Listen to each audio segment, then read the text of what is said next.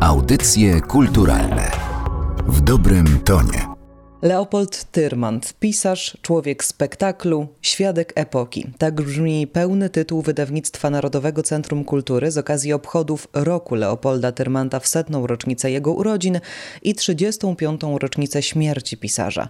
Ja nazywam się Katarzyna Oklińska, a naszym gościem jest dzisiaj Magdalena Woźniewska-Działak, pod której redakcją ukazał się tom. Dzień dobry. Dzień dobry. Powiedzieć, że to wyjątkowe wydawnictwo, to niewiele powiedzieć, bo książka oprócz tego, że została pięknie wydana, jest też zapisem wielu punktów widzenia. 16 autorów opublikowało w tomie artykuły związane z Leopoldem Tyrmandem. Pani rozpoczyna słowem wstępu i kończy wywiadem z Matthew Tyrmandem, synem Leopolda Tyrmanda. Wspólnie stworzyli Państwo nie tylko portret pisarza, ale także obraz czasów, w których żył, szczególnie w Polsce w latach 50. i 60. Tak. Mam wielką nadzieję, że udało się powiedzieć e, o Tyrmandzie bardzo wiele ciekawych i ważnych rzeczy, przypomnieć postać pisarza i niezwykłego człowieka. Sięgając po ten tom, warto zwrócić uwagę na tytuł. Tytuł właśnie podyktowały teksty. Bardzo zależało nam na tym, żeby w roku jubileuszowym przypomnieć e, spuściznę Leopolda Tyrmanda. Oczywiście nie jest tak, że dopiero teraz odkrywamy jego twórczość, bo śmiem twierdzić, że jest to pisarz dobrze znany. Dziennik 1954 ma już dużą literaturę przedmiotu, interesował i interesuje badaczy nieustannie. Opowieści zły powiedziano już bardzo wiele. Wiemy, że wówczas, kiedy ukazała się w latach 50., zrobiła dziś można powiedzieć, zawrotną karierę. Także wiemy o Tyrmandzie już sporo, ale właśnie w tomie chcieliśmy przypomnieć te teksty i inne, na przykład powieść Filip, która jest chyba troszkę mniej znana, ale także i tę część jego pisarstwa, która nie jest beletrystyką. To znaczy takie książki jak Cywilizacja komunizmu czy U brzegów jazzu. Właśnie, Leopold Tyrmand to postać, którą można rozpatrywać na wiele sposobów. Znamy go głównie jako pisarza, o czym pani teraz powiedziała, ale trudno nie myśleć o złym filmowo. Artysta jest już nierozerwalnie związany z jazzem. Do tego dochodzi Tyrmand filozof i oczywiście listy. W tomie jest na przykład artykuł o jego korespondencji z Jerzym Giedroyciem. Jest to artysta kompletny. Bez wątpienia. W zasadzie można sięgać po Tyrmanda z bardzo wielu różnych powodów. Właśnie. Po pierwsze, można sięgać do znakomitego pisarstwa. Myślę, że te powieści, bardziej i mniej znane, ciągle mogą wywoływać bardzo duże emocje i sprawiać po prostu przyjemność i fachowym, i niefachowym czytelnikom. Ale i właśnie to, o czym pani mówi, Tyrmand może interesować się jako znawca filmu, człowiek, który był w epoce, w której żył i tworzył, może to nie tak typowe, bardzo kinem zainteresowany. Dostrzegał w kinie i w filmie taki świat, w którym można było, może tak, powiedzieć więcej i za pomocą prawda, rozmaitych e, strategii filmowych również można było opowiadać rzeczywistość, która niekoniecznie była barwna, kolorowa, właśnie filmowa. W książce, w tomie, e, o którym mowa, pisze o tym Izabela Tomczyk, która pokazuje, w jaki sposób te zainteresowania kinem i filmem dawały o sobie znać w pisarstwie. Na przykład właśnie ta umiejętność skupiania się na szczególe, opowiadania, prawda, rzeczywistości tak jakby stało się za kamerą, używało się kamery, prawda, to, to jest rzadkość, Terman to potrafił. Zresztą warto przypomnieć, że sam miał, nazwijmy to tak, ambicje filmowe. Pisał scenariusze, bardzo mu zależało na tym, żeby być również e, znanym i od tej strony. I zabiegał o te filmowe znajomości. Zabiegał o filmowe znajomości, chodził bardzo często do kina, był na bieżąco. Jak wiemy, nie do końca mu się to udało, no ale ta rzeczywistość, w której żył i tworzył, zwłaszcza tutaj w Warszawie, dopóki nie opuścił Polski na stałe, no właśnie, była nie do końca sprzyjająca. Nie, nie, nie wszystkie pomysły udało mu się zrealizować. I to ciągle trwa. Z tego co wiem, to tylko jego jedna powieść została do tej pory zekranizowana. Tak, została tylko jedna powieść zekranizowana, co może dziwić, dlatego że w zasadzie wszystkie jego powieści, na przykład wspominana już przeze mnie powieść Filip, o której piszę w tomie Marcin Całbecki, no wydaje się wręcz gotowym scenariuszem i to takim scenariuszem, którego rezultat filmowy pewnie można byłoby oglądać z wypiekami na twarzy. Nie wspominając o złym.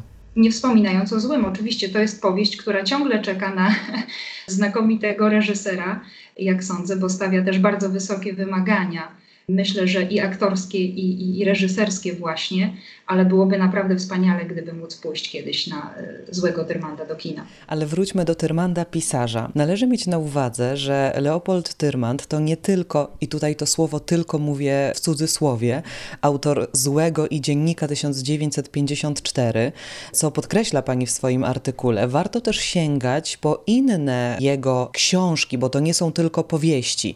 Są także między innymi opowiadania opowiadania i felietony. Tak, opowiadania, felietony. Im troszkę mniej miejsca poświęcono w tym tomie, ale dużo poświęcono książce, która wydaje mi się szczególnie istotna i która właśnie, mimo zapewnień syna Matthew Tyrmanda, że, że ma recepcję, ta recepcja jest niekoniecznie jeszcze zadowalająca, tak bym powiedziała. Może nawet można użyć takiego sformułowania, że jest niedoinwestowana badawczo. Mam na myśli cywilizację komunizmu oczywiście. Coś na pograniczu felietonu, artykułu, dziennika. Tak, a jednocześnie z zapowiedzią pisarza już na samym początku i wprost, że książka ma pretensje literackie, prawda? Więc książka, która może wzbudzać e, zainteresowania, a jednocześnie stanowić nie lada wyzwanie dla badaczy. W tomie poświęcone są tej książce dwa teksty.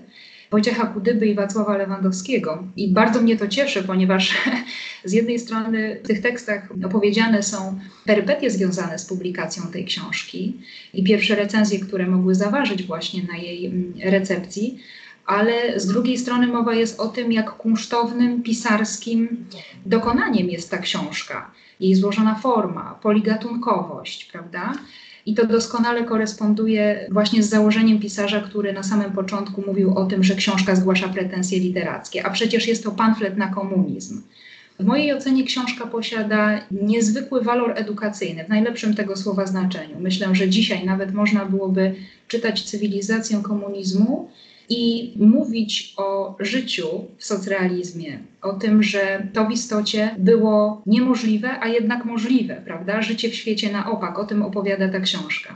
Myślę, że zwłaszcza młode pokolenie mogłoby mieć z tej lektury wielki wielki pożytek. Ale właśnie, czytelnicy znają Leopolda Tyrmanda głównie ze złego, bo jest to zarówno doskonała literatura, jak i rozrywka, bo przecież powieść kryminalna. Ale pani stawia tezę w swoim artykule we wstępie do, do tomu, że najsłynniejszym, najwybitniejszym, może tak, najwybitniejszym dziełem Tyrmanda jest dziennik 1954 roku, napisany przecież zaledwie przez trzy miesiące tego roku tytułowego. Tak, myślę, że nic nie zmieni tutaj tego faktu, że dziennik 1954 jest właśnie najwybitniejszym dokonaniem Leopolda Tremanda. Czyta się tę, tę książkę, powiedziałabym, z wielkim zainteresowaniem i z wypiekami na twarzy również, bo jest to książka, która opowiada o bardzo konkretnej rzeczywistości, konkretnym czasie, pierwszych trzech miesiącach roku 1954 ale opowiada też o bardzo wielu innych rzeczach. Po pierwsze, oczywiście o samym Tyrmandzie, o człowieku, który mierzy się z własnym losem, prawda? O pisarzu, który próbuje odnaleźć się w rzeczywistości państwa rządzonego przez komunistów. Ale musimy pamiętać, że dziennik to także opowieść o Warszawie. To jest też tekst, który opowiada o tym mieście i o związkach pisarza z tym miastem w bardzo szczególny sposób inaczej niż w złym, w którym przecież również swoisty hołd w Warszawie zostaje, Konwicki się wyraził, prawda, oddany i, i, i sama powieść Zły zresztą została właśnie Warszawie, mojemu kochanemu miastu, jak powiedział Tyrmand, zadedykowana. W dzienniku jest też mowa o ludziach, którzy otaczają Tyrmanda. To są bardzo konkretne postaci, to są ludzie z krwi i kości, którzy w podobny sposób mierzą się z rzeczywistością socrealizmu ale jak wiemy, pisarz zauważa, że nie jest to łatwe i na różne sposoby, prawda, radzą sobie właśnie z tą rzeczywistością. Więc jest to bardzo ciekawy portret Warszawy, życia kulturalnego, życia społecznego, rzeczywistości, która pisarza otacza. I jednocześnie jest to zrobione, opisane w taki sposób, że do dziś nie traci swojej atrakcyjności, tak bym to ujęła.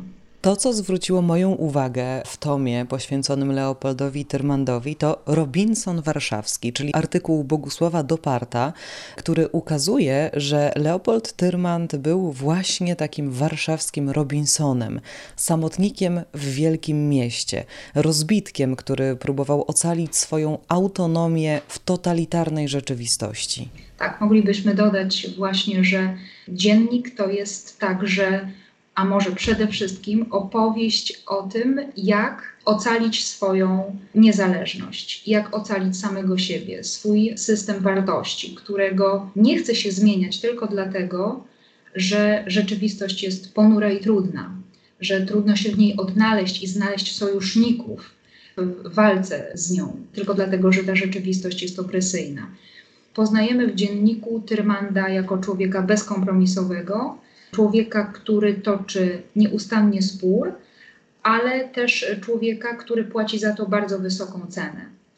Y, strategie jego obrony, jakie są opisane właśnie w artykule wspomnianym, są rozmaite. Ta rzeczywistość wymaga, aby nieustannie szukać nowych sposobów walki o własną niezależność i o własny, no właśnie powiedziałabym, wewnętrzny spokój również, prawda?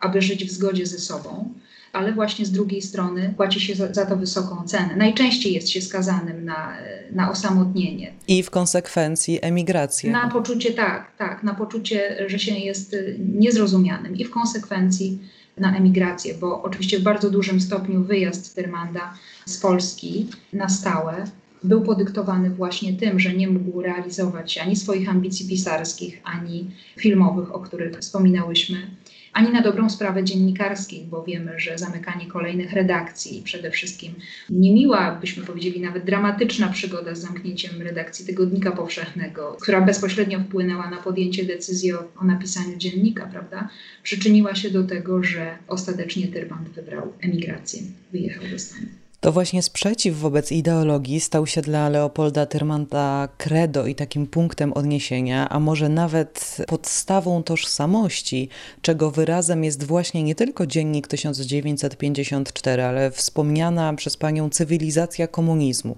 Ale chciałabym zwrócić w naszej rozmowie uwagę na jeszcze coś innego. Nie lada gratkę dla wielbicieli twórczości Leopolda Tyrmanda to wywiad z jego synem Matthew Tyrmandem, z którym e, przeprowadziła Pani e, rozmowę i który ukazał się w omawianym przez nas tomie. Mimo, że dzieci, bliźnięta, straciły tatę w wieku czterech lat, to mają na jego temat sporo do opowiedzenia. Głównie za sprawą mamy, która to opowiadała im o ich tacie, Leopoldzie Tyrmandzie. Tak. Na samym początku Matthew Tyrmand zwraca uwagę na to, że był małym dzieckiem, kiedy zmarł Leopold Tyrmand jego ojciec. No właśnie, ale jak się dowiadujemy, ta wiedza była o ojcu cały czas przekazywana i żywa. Matthew Tyrmand jest dzisiaj, można powiedzieć, i biografem, i czytelnikiem, i znawcą pisarstwa własnego ojca. Tym bardziej wydawało się zasadne i ważne, aby udzielił tego wywiadu, aby opowiedział o ojcu, o tym, w jaki sposób on go zapamiętał bo ta perspektywa osobista, prawda, syna jest zupełnie inna niż ta perspektywa, która towarzyszy badaczom twórczości Leopolda Tremanda.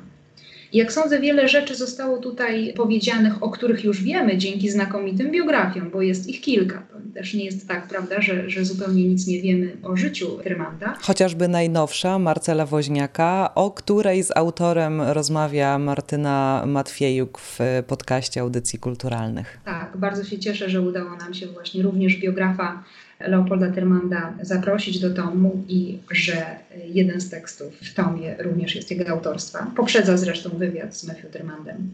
Także dowiadujemy się wielu rzeczy, które są nam już e, znane i o których możemy przeczytać w książkach Marcela Woźniaka, ale właśnie ta osobista perspektywa również pozwala pomyśleć i zobaczyć Tyrmanda troszkę inaczej. To zawsze robi wrażenie kiedy słyszymy z ust najbliższych o losach dramatycznych, na przykład losach wojennych rodziny, czy o powodach opuszczenia kraju, emigracji. A także podejściu do religii czy żydowskości. Tak, tak, bo wydaje się, że może ten wątek jakoś gdzieś tam umyka, jednocześnie właśnie Matthew wprost mówi o tym, jakie to miało znaczenie i jaki był związek Leopolda Tyrmanda i z katolicyzmem, i z judaizmem właśnie. To, co zwróciło moją uwagę, to ostatnie pytanie, które zadaje pani Matthew Tyrmandowi.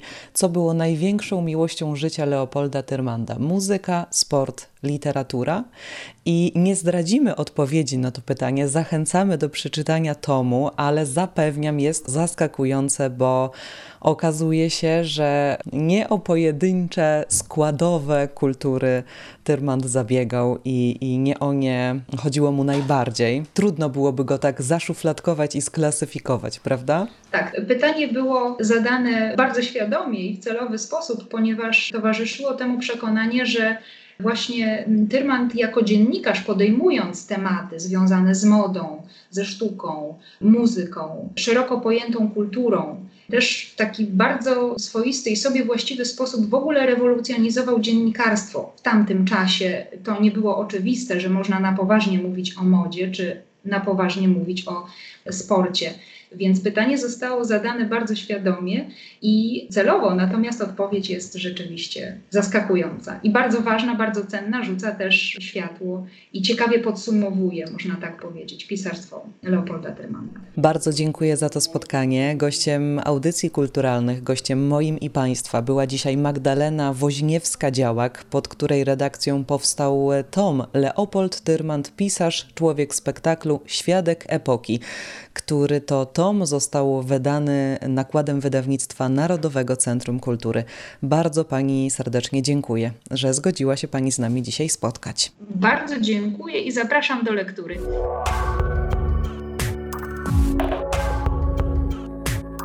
Kolejnym naszym gościem, który opowie o losach tomu o Leopoldzie Tyrmandzie, e, który został wydany nakładem wydawnictwa Narodowego Centrum Kultury, jest szefowa wydawnictwa NCK Małgorzata Chrobak. Dzień dobry. Dzień dobry, witam. To kolejny tom jubileuszowy, które przygotowało wydawnictwo Narodowego Centrum Kultury. Za jego sprawą Leopold Tyrmand dołączył do grona klasyków. Seria jubileusza to jest taka nasza seria wydawnictwa Narodowego Centrum Kultury, w której staramy się przypomnieć osoby naprawdę ważne dla kultury polskiej.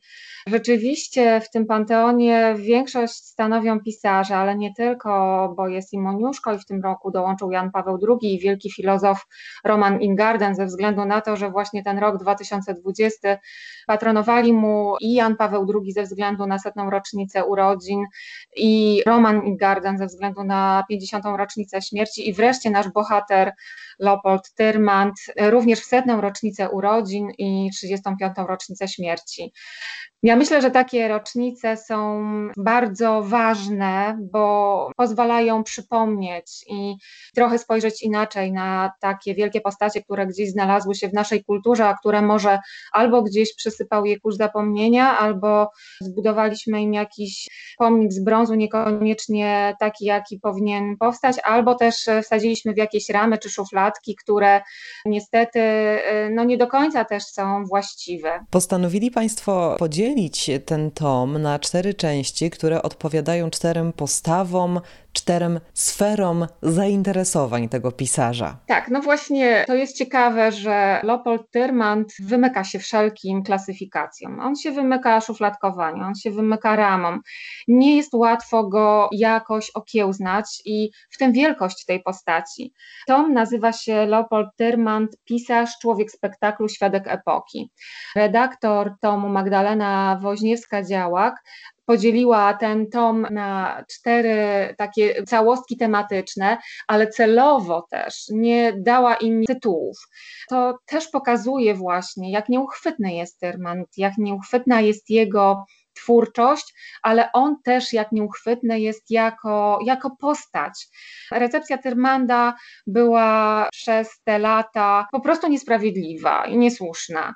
Po pierwsze, w momencie, kiedy, kiedy był rzeczywiście postacią świata literackiego w latach 50., na początku lat 60. w PRL-u, był postacią niejako trochę taką deprecjonowaną, odsuwaną w bok. Oczywiście był taką ciekawostką towarzyską, ale też szybko szybko do niego łatka bikiniarza i, i, i właśnie te kolorowe skarpetki, czy jazz, czy właśnie gdzieś tam jakaś taka niepokorność przeważyły i, i może nie do końca traktowano go też poważnie jako pisarza.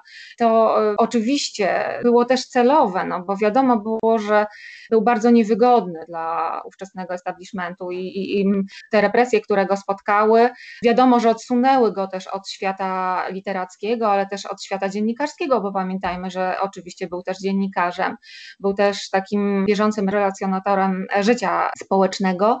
Był osobą, która po prostu cały czas potrzebowała wypowiadać się. Później po prostu go w momencie, kiedy wyjechał na zachód, no wiadomo, że takie, takie osoby spotykał ostracyzm kompletny tutaj na miejscu, został wykreślony właściwie i z podręczników i właściwie nazwisko Tyrmanda do 89 roku przestało funkcjonować w takim szerszym obiegu. Oczywiście funkcjonował w takim obiegu węższym, ale też przede wszystkim jako autor powieści niemalże brukowej, tak, obyczajowej, kryminału złego. Po 89 roku przypomniano sobie o nim, no bo właśnie postać ciekawa, wielowymiarowa, kolorowa, ale też myślę, że dość niesprawiedliwie w taki jednoznaczny sposób ujęto go jako taką ikonę popkultury bardziej, a nie rzeczywiście jakiegoś pisarza, który miał coś ważnego do powiedzenia.